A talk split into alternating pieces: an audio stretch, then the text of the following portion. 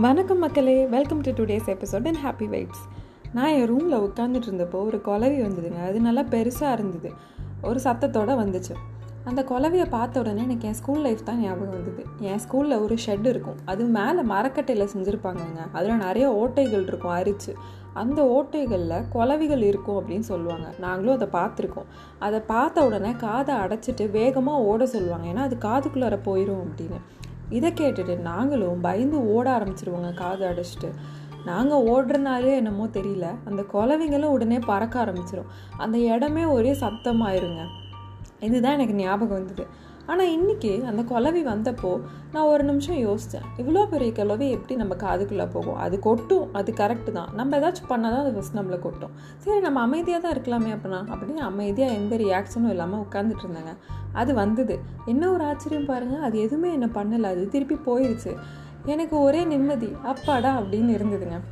இதை வச்சு எனக்கு ஒரு சின்ன விஷயம் உங்ககிட்ட சொல்லலான்னு தோணுச்சு. நம்ம வாழ்க்கையிலையும் நிறைய பிரச்சனைகள் நமக்கு வருங்க. பிரச்சனை இல்லாத மனுஷனே இல்லை இல்லைங்க அது மாதிரி தான் அந்த பிரச்சனைகள்லாம் வரும்போது நம்மளை சுற்றி இருக்கவங்க நிறைய பேர் பாசிட்டிவான விஷயங்களும் சொல்லுவாங்க. அதை விட நிறைய பேர் நெகட்டிவான விஷயங்கள் தான் நிறைய சொல்லுவாங்க. என்ன மாதிரி அப்படின்னா டுவெண்ட்டி இயர்ஸில் செட்டில் ஆகணும்னா லைஃப்பில் செட்டிலே ஆக முடியாது. இந்த கோர்ஸ் எடுத்தால் அவ்வளோதான் இந்த கோர்ஸில் ஆப்பர்ச்சுனிட்டிஸே இல்லைப்பா. இந்த வேலையா? இந்த வேலைக்கு வரத்தே இல்லைங்க. இந்த சேலரிலாம் வச்சுட்டு எப்படி நீ ஃபேமிலியை ரன் பண்ணுவ? ஃபிஃப்டி இயர்ஸ் ஆகும் போல் நீலாம் செட்டில் ஆக. இப்படி நம்மளை பற்றி தினம் தினம் நெகட்டிவாக பேசுகிறதுக்குனே நிறைய பேர் இருப்பாங்க நம்மளும் அந்த நெகட்டிவான விஷயங்கள்லாம் கேட்டுட்டு பயப்பட ஆரம்பித்து கொஞ்சம் கொஞ்சமாக நம்பவும் ஆரம்பிச்சிருவோம். நம்பவும் ஆரம்பித்து நம்மளும் நம்ம லைஃப்பை விட்டே ஓட ஆரம்பிச்சிருவோங்க. எப்படி நாங்கள் அந்த குலவைகளை பார்த்து காது அடிச்சுட்டு பயந்து எல்லாரும் சொல்கிறத கேட்டு ஓடணும்ல அந்த மாதிரி.